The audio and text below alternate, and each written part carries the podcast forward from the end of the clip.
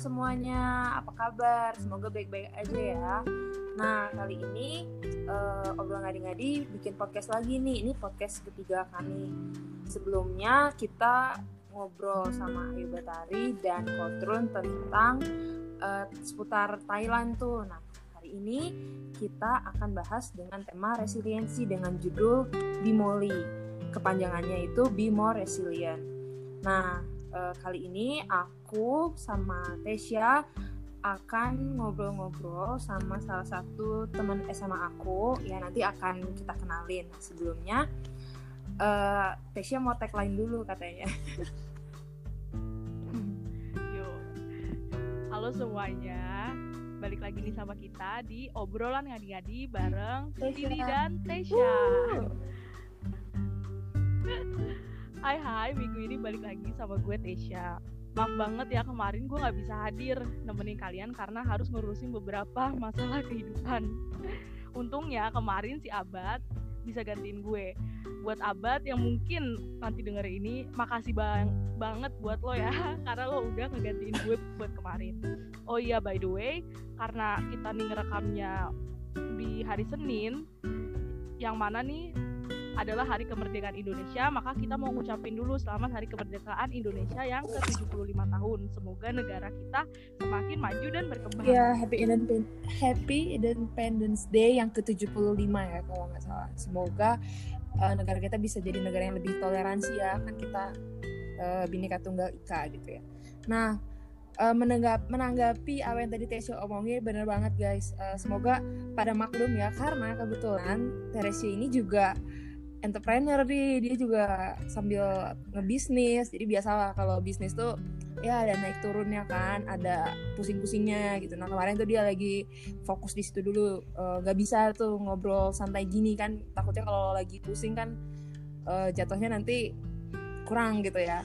Nah bener banget. Terima kasih sama Abad yang udah kemarin seru-seruan banget sama Kotrun. Semoga nanti kita bisa collab lagi ya Abad bener banget tuh. Ya udah lah ya kemarin lupain aja dulu tuh masalah-masalah yang kemarin walaupun sebenarnya belum kelar juga tuh sama masalah sama orang itu tapi ya udahlah. Ya yang penting gue minta doanya aja geng supaya cepet kelar. By the way nih pil hari ini kita mau bahas apa sih? Uh, nah tadi yang aku omongin kita mau bahas tentang resiliensi. Judulnya itu Bimoli atau Be More Resilient. Nah hari ini kita bakal ngobrol sama teman SMA aku yang eh, gimana ya dia dari SMA tuh emang passionnya udah di perfilman gitu udah ikut lomba sana sini. Terus udah cukup banyak sih pengalaman situ. Nah akhirnya dia kuliah nih di Australia dengan jurusan yang emang dia pengen sesuai dengan passionnya dia. Nah btw dia sekarang masih di sana walaupun kabarnya kalau nggak salah udah lulus sih cuman dia masih di sana belum balik ke Indo Wow, keren banget nih pembicara kita hari ini ya. Sekalinya melantau jauh banget sampai ke sampai ke Australia. Nah, pastinya informasi yang kita dapetin dari pembicara kita hari ini bakalan seru banget sih. Oh iya, dengar-dengar kalau balik ke sini juga susah nggak sih karena keadaannya masih begini. Ya udah yuk, tanpa nunggu lama, langsung aja pembicara kita bergabung. Yuk, halo Feren, apa kabar? Halo, puji Tuhan baik. Apa kabar kalian? Aku baik-baik baik. Nah, thank you banget, Fel, udah nyempetin waktunya ya buat ngobrol santai bareng di sini sama Tesha. BTW sekarang di sana jam berapa ya? Sekarang jam 3 lebih 11. Oh, I see, I see. Aduh, sebenarnya gue malu banget nih sama Tesha karena kan uh, Verada ini juga ada pengalaman jadi anak radio tuh. jadi mungkin uh, apa ya kita masih newbie gitu. Ini podcastnya juga buat seru-seruan kayak gitu. Enggak kok dulu nggak lolos aku tenang aja. Aduh Fer, dibuka kartu. ya ampun. Bener nih jadi malu banget nih ngobrol ya. Soalnya kita masih newbie banget nih, masih kurang bagus first time. Iya, harap maklum aja lah kita sama-sama belajar gitu ya di sini. Keren kok, keren. Oke, oke. Okay, okay. uh, langsung aja kali ya tanpa banyak omong-omongan lagi kita langsung masuk ke pertanyaannya. Nah, silahkan uh, Tesya. Halo Verena. Halo. Gimana nih kondisi di Australia sekarang? Kan di sini sendiri itu kondisinya malah makin parah kan kalau di sana apa udah mendingan atau sama aja kayak di Indo terus by the way udah berapa lama nih belum pulang ke Indonesia dari yang terakhir Oke, jadi kondisi sekarang di mana aku tinggal tuh aku tinggal di Melbourne kebetulan. Terus kita di Victoria state kita sendiri adalah satu-satunya state yang masih uh, di lockdown. Hmm. State yang di lockdown dan di sana loh ya di sini sebetulnya lockdown terus kayak sekarang tuh lagi stage 4 di mana ini kita nggak boleh keluar rumah sama sekali kecuali ada urusan tertentu dan polisi jaga juga. Wah, ketat banget ya. Berarti lu udah di rumah terus berapa lama ini, Ben? Lumayan dari ini lockdownnya terus manjang dari Maret kayaknya atau April ya. Oh, berarti kalau misalnya pengen beli keperluan rumah gitu ke supermarket itu harus izin dulu juga. Oh, kalau untuk essentials itu boleh. Kalau misalnya kerja atau enggak kita mau grocery shopping itu boleh. Yang nggak boleh kayak keluar nggak jelas ngapain terus keluarnya bareng-barengan jadi kita disuggest banget keluarnya cuma boleh sendirian Oh. walaupun mau belanja Oke oke, I see. Nah, eh, aku pengen dong eh, dengar cerita kamu Ber pertama kali. Eh, kan ini udah sekitar berapa ya? Empat tahun, tiga tahun ya di situ. Ada nggak sih gitu? Iya. Eh, tiga sih tapi aku terakhir pulang kayak Maret kemarin jadi masih baru Oh, I see. Ya mungkin sekitar tiga tahun ya, eh, karena di situ. Nah, eh, coba dong ceritain kayak pertama kali waktu kamu ke situ tuh, sempet kaget nggak? Kayak kaget sama lingkungannya, kaget sama temen-temennya, sama pelajarannya. Terus eh, pernah homesick? Nggak pasti pernah homesick sih. Dan gimana cara kamu ngatasin itu fair gitu? Oke, pertama kali ke sini kaget banget. Kaget banget aku sampai berat badanku turun lumayan. Eh, terus semester pertama aku langsung pulang. Jadi Oh. eh, semester pertama break aku langsung pulang ke Indonesia. Aku bener-bener homesick banget. Ngerasa waktu jalannya lama banget. Bener-bener nggak kuat. Hmm. Mm.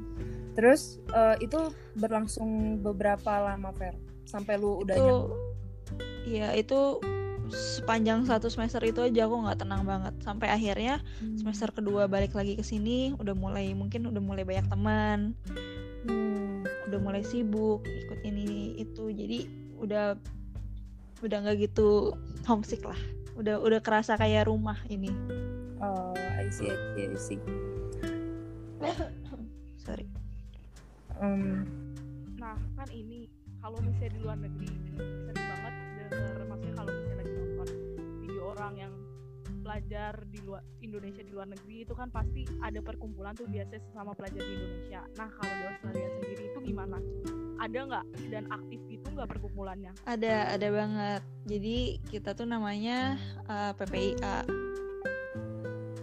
Uh, di sini disebut sebutannya jadi perkumpulan pelajar Indonesia di Australia hmm. kalau kalau aku sendiri ikut yang kampus waktu itu Uh, lumayan lumayan jadi ada teman dan lumayan kerasa oh kayak ada another Indonesia di di sini gitu Berarti cukup aktif juga ya Fer lu di situ.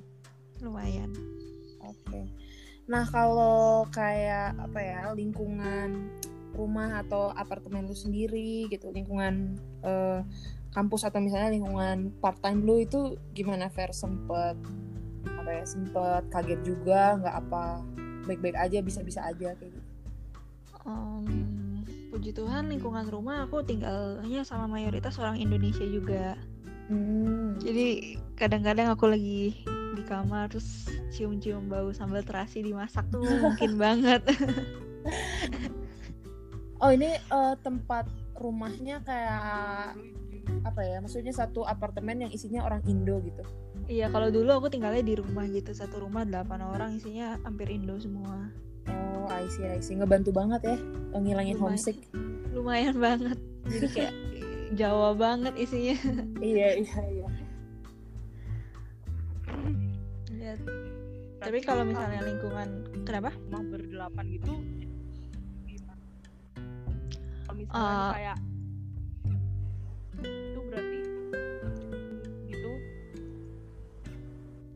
Uh, iya. Apa gimana? Kita sharing semua kecuali kamar itu aja. Jadi kamar mandi, uh, dapur, laundry, ruang tamu semuanya kita sharing kecuali kamar tidur masing-masing. Hmm. Iya iya iya oke oke. Jadi kayak ngekos gitu nggak sih jatuhnya? Kos-kosan Hmm. rumah gitu. Kayak kos-kosan. Apa ngontrak? Ngontrak kali ya? Mungkin bisa dibilang kayak gitu.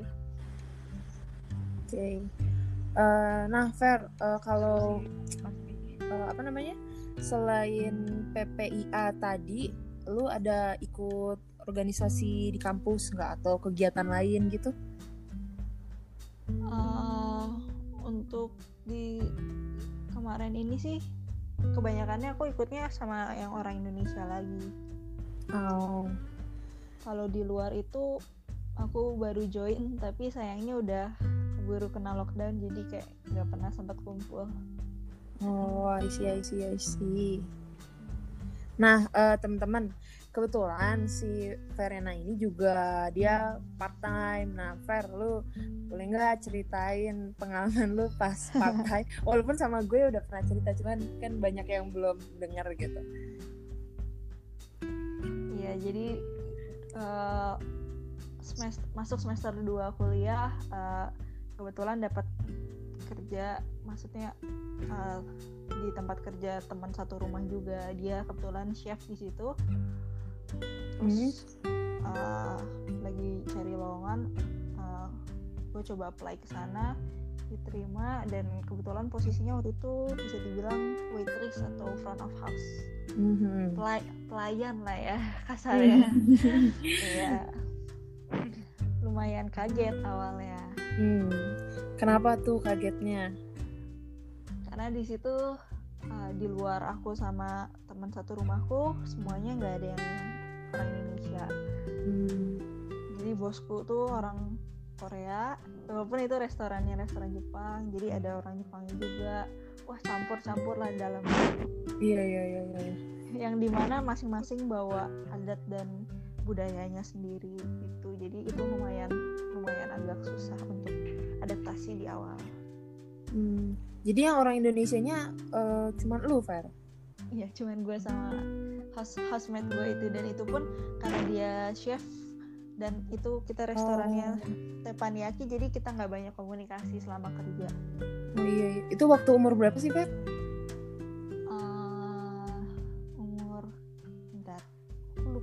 18.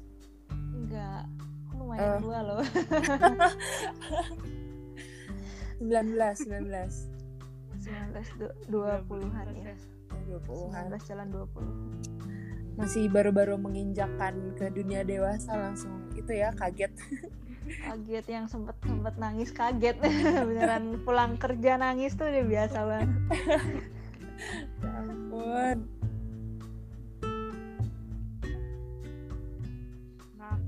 Part time sendiri nih biasanya tuh pelajar di sana kan part time emang disuruh gitu dari universitasnya maksudnya kayak standar buat apa ya kriteria kelulusan atau cuma buat Kalau- tambah-tambah aja sih? ya.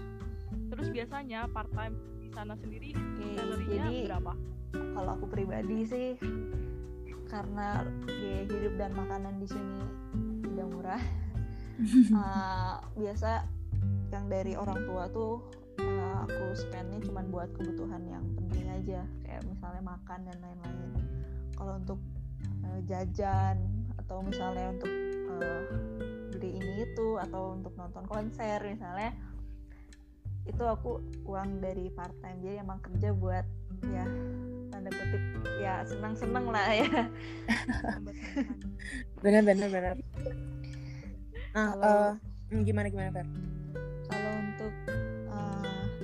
Salarinya sendiri jadi kita beberapa tempat kebanyakannya masih underpaid di bawah dari UMR sinilah Hmm. tapi itu pun untuk kalau dirupiahkan lumayan besar kurang Oh. lebih di 12 sampai 13 dolar per jam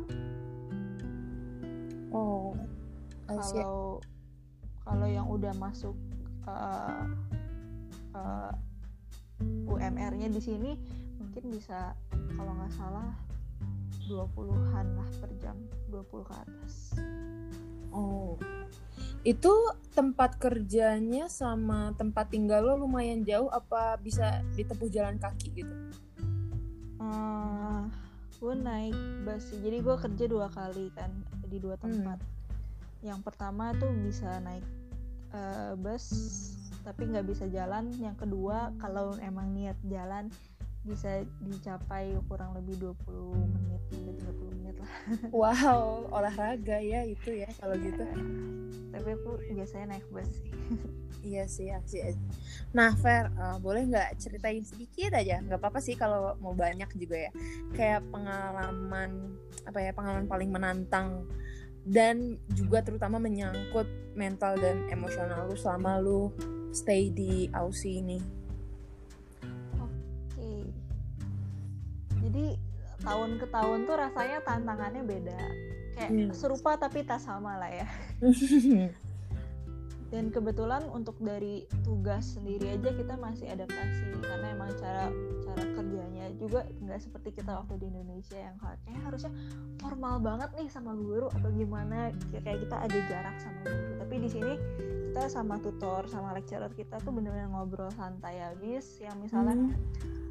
kayak kita nggak ngerti apa kita nanya apa beneran kayak kita ngomong sama teman kayak nggak ada lagi tekanan yang kayak gue nih guru gue nih dosen gitu. Dan lu tuh harus dengerin kayak satu arah gitu nggak ada. Di sini open banget kalau jadi komunikasi bener-bener dua arah. Enaknya see, itu sih untuk untuk dari kuliahnya sendiri. Heeh. jadi kalau ada ya tugas atau apa mungkin kita jadi bisa komunikasi. Dan emang eh, guru-gurunya lumayan helpful di sini. Dan kalaupun gak dari guru dari kampus pun lumayan banyak eh, bantuan untuk mentoring Oke, oke, oke. jadi tantangannya mungkin di sosial sih Di sosial ya. Nah, tapi menarik sih tadi kalau misalnya eh, seakan-akan tidak ada jarak gitu ya sama dosen sama murid itu kan berbeda banget nih. Kebetulan nih jurusan saya kalau mau bertemu dosen kayak mau ketemu Tuhan gitu kan. kayak harus formal, mohon maaf, terima kasih. Nah, aku pengen nanya nih kalau misalnya kayak nggak ada jarak gitu ya, apakah itu apa ya kayak bikin si murid itu less respect gitu sama gurunya atau eh, gimana ya belum kebayang gitu. Karena kadang kan kalau pelajaran yang gue dapet di sini ya kalau misalnya kita bertanya gitu pertanyaan yang tanda kutip dianggap bodoh sama dosen itu kadang-kadang kita tuh jadi takut gitu eh, mau nanya ini mau nanya itu jadi takut. Nah kalau tadi yang lu jelasin kan jadi kayak teman mentor gitu. Nah apakah Betul. mereka juga apa ya nge- ngejudge bukan ngejudge ya mungkin kayak bilang kok kamu gitu aja nggak bisa sih gitu. Atau kayak gimana gitu Fer yang lu rasain bedanya gitu? Eh, nggak sama sekali sih. Di sini tuh justru di kita didorong untuk bertanya dan bahkan dosennya pun dari awal tuh selalu bilang kayak ya nggak ada yang pertanyaan yang namanya there's no such question yang dibilang eh ya yang namanya eh, stupid questions itu nggak ada gitu.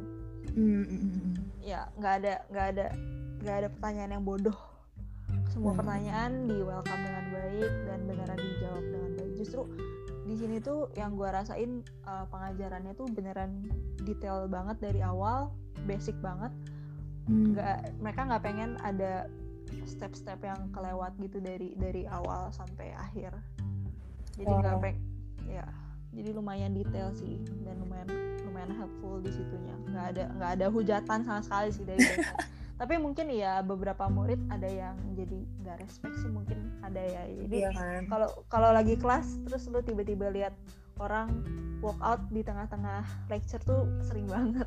Oh, iya oh my Iya. god.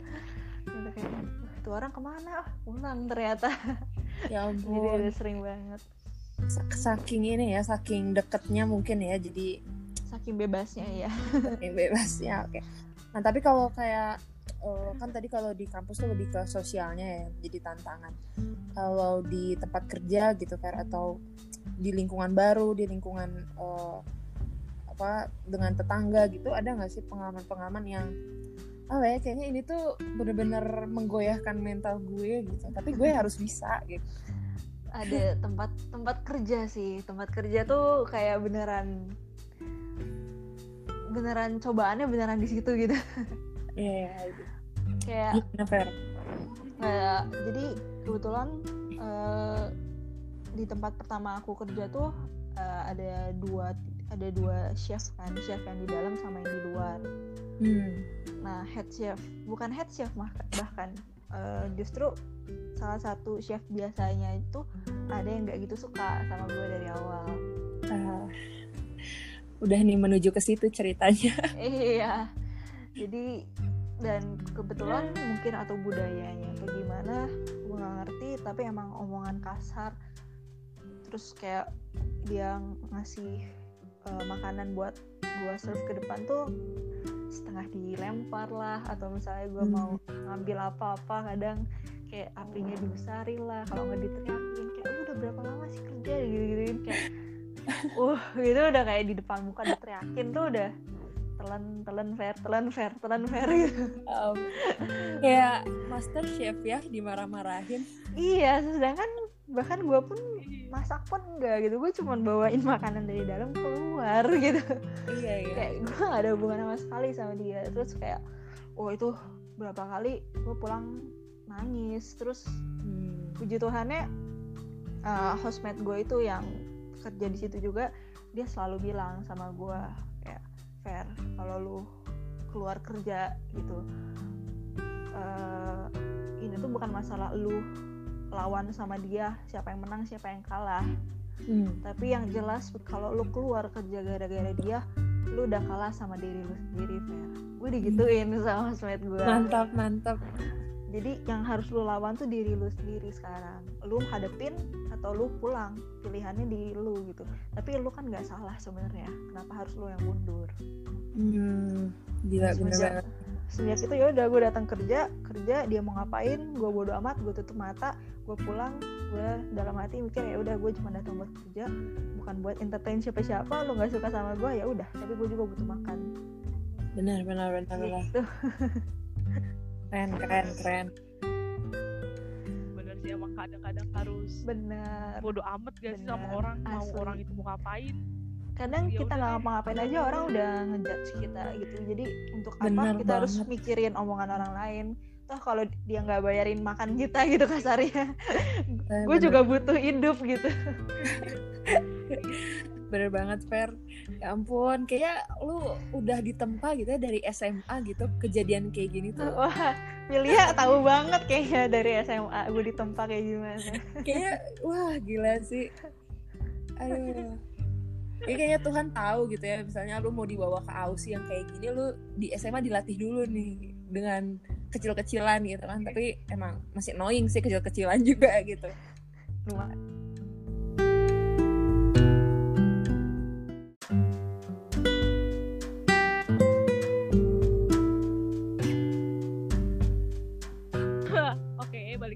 kita mau na- ma- mau nanya nih kalau di Univ sendiri itu ada nggak sih layanan psikologinya? Misalnya kayak ya buat tempat lo curhat nanti ada guru BK-nya gitulah di gitu. sini ada Itu banget di sana ada nggak? surprisingly di sini free semua. Oh enak banget. Jadi dibagi kategorinya seru untuk banget yang ya. curhat masalah. Recehan pun ada dipisah atau yang masalah ngadepin belajar atau apa pun mereka uh, bener-bener ngedorong kita banget untuk ada apa-apa cerita apa-apa diomongin biar kita nggak pendem gitu Hmm. Kalau lo sendiri pernah ini pernah nyobain Fer? beberapa kali hampir Hampir berarti belum ya. belum Eh, kalau misalnya kayak apa ya orang yang eh, istilahnya jadi itu bisa dibilang jadi terapis nggak sih? Apa call center aja gitu?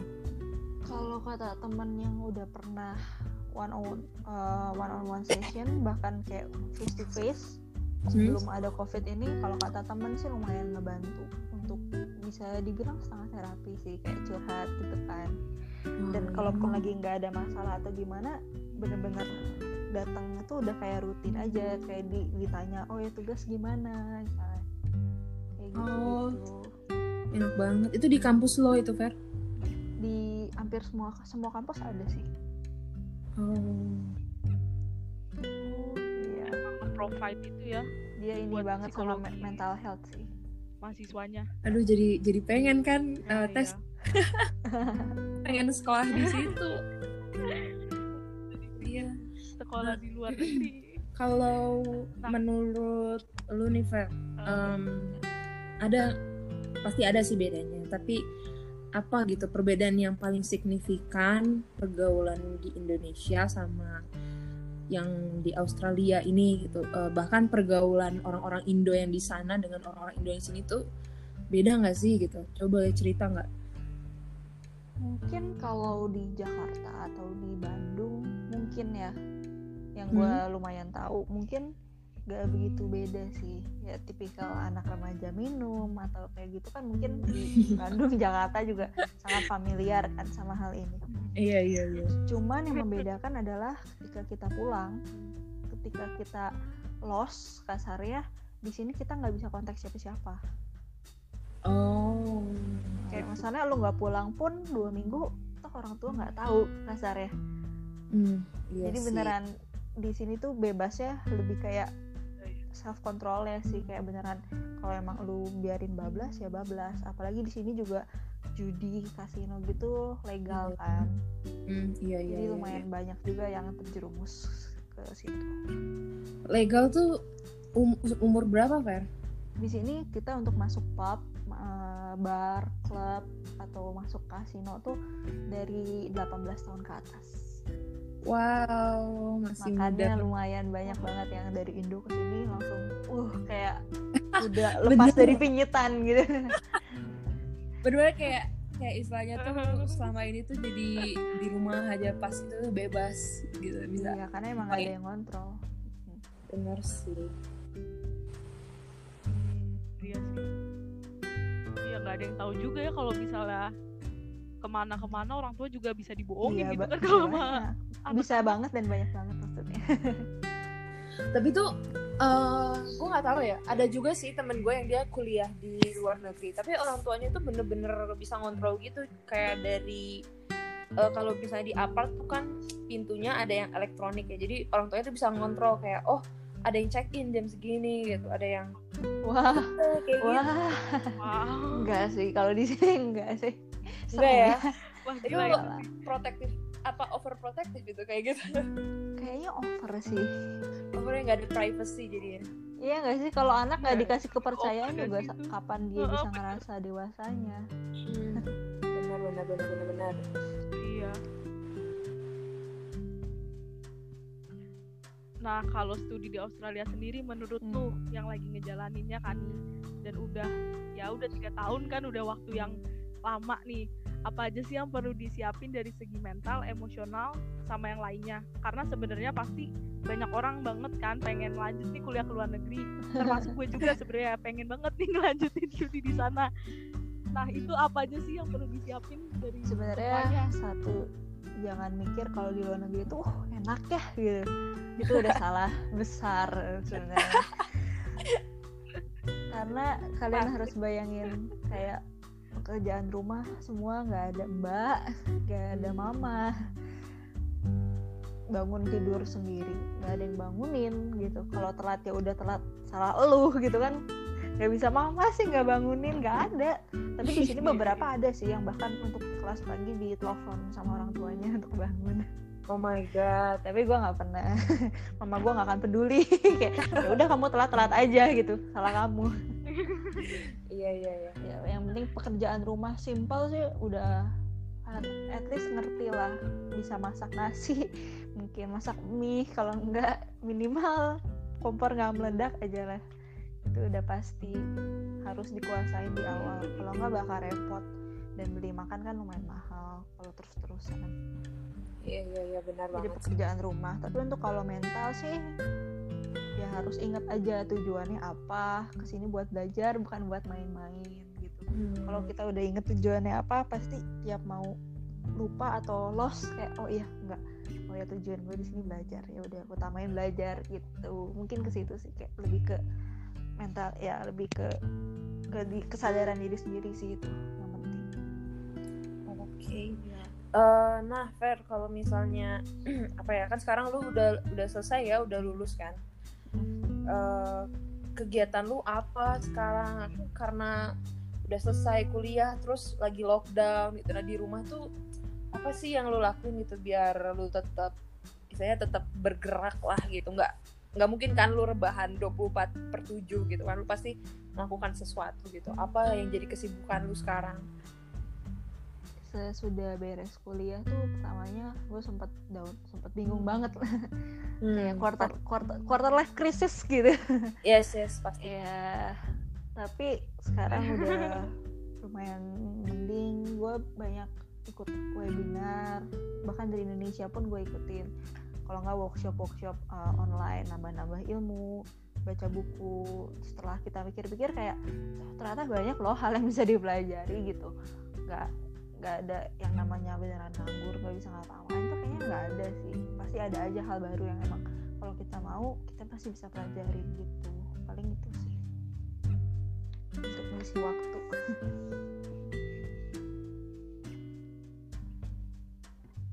Nah gue juga mau nanya nih sebelumnya. Kan tadi udah tahu kan gimana maksud sosialis bersosialisasi di sana dan yang lainnya Nah, buat lu sendiri gimana sih caranya buat bagi waktu lu antara belajar sama bersosialisasi di sana? Kayak lebih ke self control lu gitu. Yang jelas caranya? dicatat sih.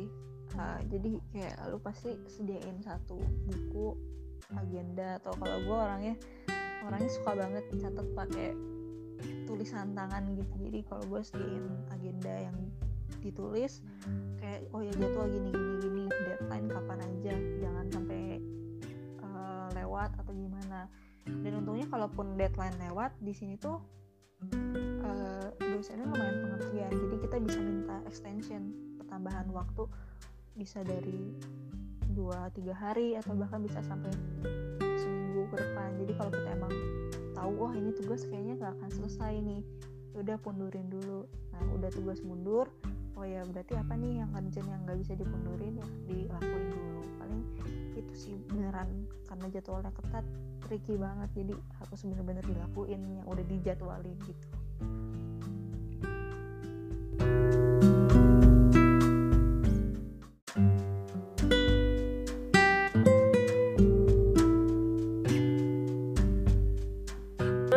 Kemarin kalau nggak salah lu sempet ngepost yang lu menang lomba lu cerita dong Fer tuh lomba apa Fer?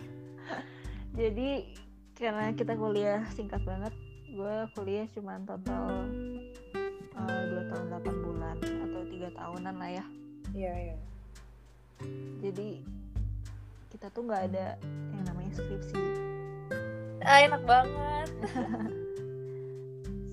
Kalau mau skripsi tuh nambah lagi setahun jadinya bachelor of honors. Oh. tapi gue nggak ambil iya iya iya. Terus? Jadi kita tugas akhirnya tuh praktek. Kalau di gue sendiri di tugas akhir kita suruh bikin project dan gue tuh projectnya karena gue yang film ya projectnya bikin film. Hmm. nah itu tuh kemarin lombanya tuh adalah lomba perangkatan gitu. Hmm. jadi yang emang ngambil unit itu kita bikin kita produce film terus di di terakhirnya kita dilombain gitu antar murid dengan dengan sponsor di luar dari kampus. Itu wow. itu perlombaannya. Uh, itu lombanya per grup apa sendiri kan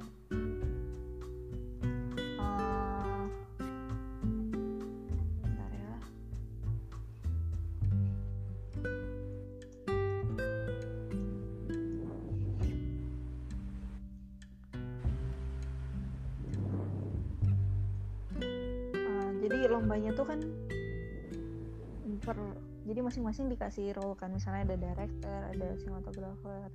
Hmm. kita dilombainnya per film tapi dari role masing-masing pun dilombain lagi gitu. Oh dan yang lu menangin itu? Itu dari film jadi overall oh jadi lu sebagai apa? Gue sebagai sinematografer kebetulan. Mantap keren banget. Mari membuat film Indonesia yang lebih baik lagi. Amin. Keren, keren, keren. Nah, uh, pertanyaan terakhir nih Fer. Aduh, udah terakhir aja. Uh, apa sih yang bikin lu apa ya selalu kuat gitu menghadapi kejadian-kejadian sulit yang lo alami mulai tadi kalau bisa gue rangkum ya pertama uh, kejadian sulit pertama yang lo alamin tuh homesick ya jauh dari orang tua terus harus adaptasi lingkungan baru di univ uh, cara belajar terus di kerjaan kan stres di tempat pekerjaan yang oh iya oke okay, gitu. Gue juga sekarang mulai mulai ngerasa nih oh ini ya stresnya kalau kerja sama orang lain ini ya gitu. dan uh, apa sih gitu yang akhirnya bisa bikin lo lulus tepat waktu gitu. Ini lulus tepat waktu kan?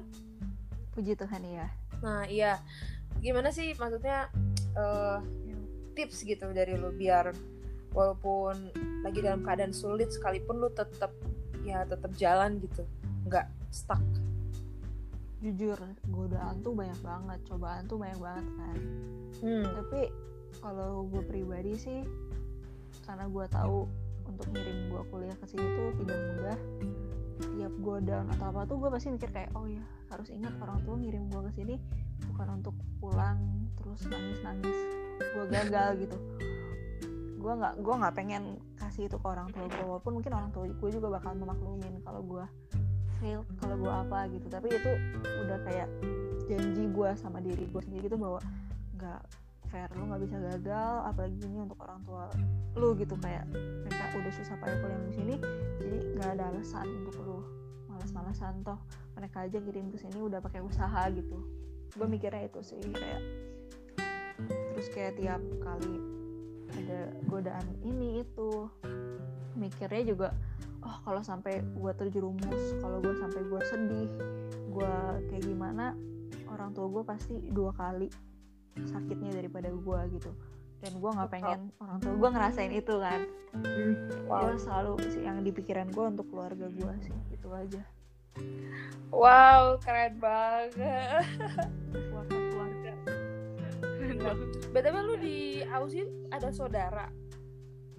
Gak ada sama sekali. Gak ada? Wah gila sih. Jarang-jarang ya perempuan terus sendiri, ya, sendiri. Terus apa ya menahan segala kepedihan sendiri gitu kayak gitu ya. ya kan? Tapi banyak teman kok, banyak teman kok. Oke oke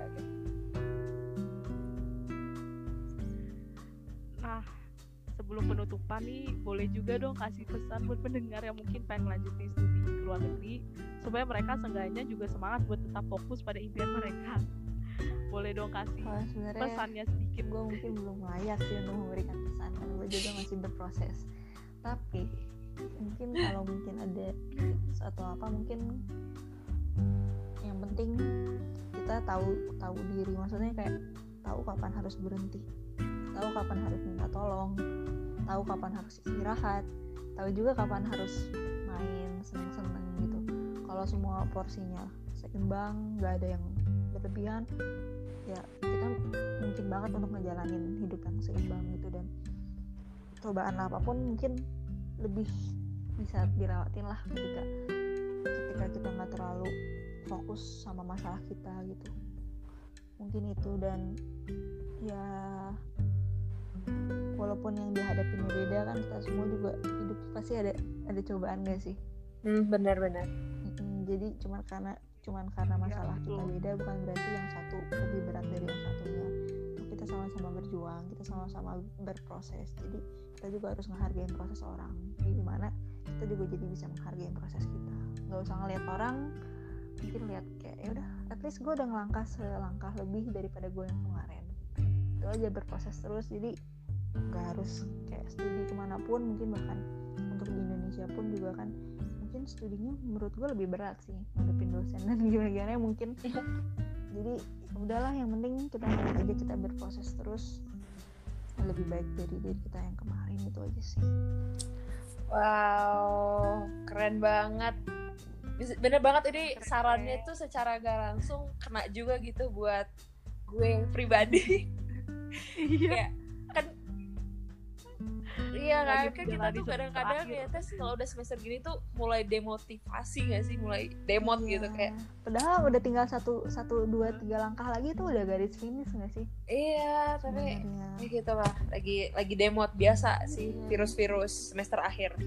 Sama-sama berjuang lah gitu. Ayo mantap mantap mantap. Nah oke deh teman-teman uh, kita udah di penghujung podcast nih nggak kerasa sih sekitar 40 menit kita udah bareng-bareng di episode Bimoli atau Be More Resilient bareng Verena. Thank you banget ya Verena.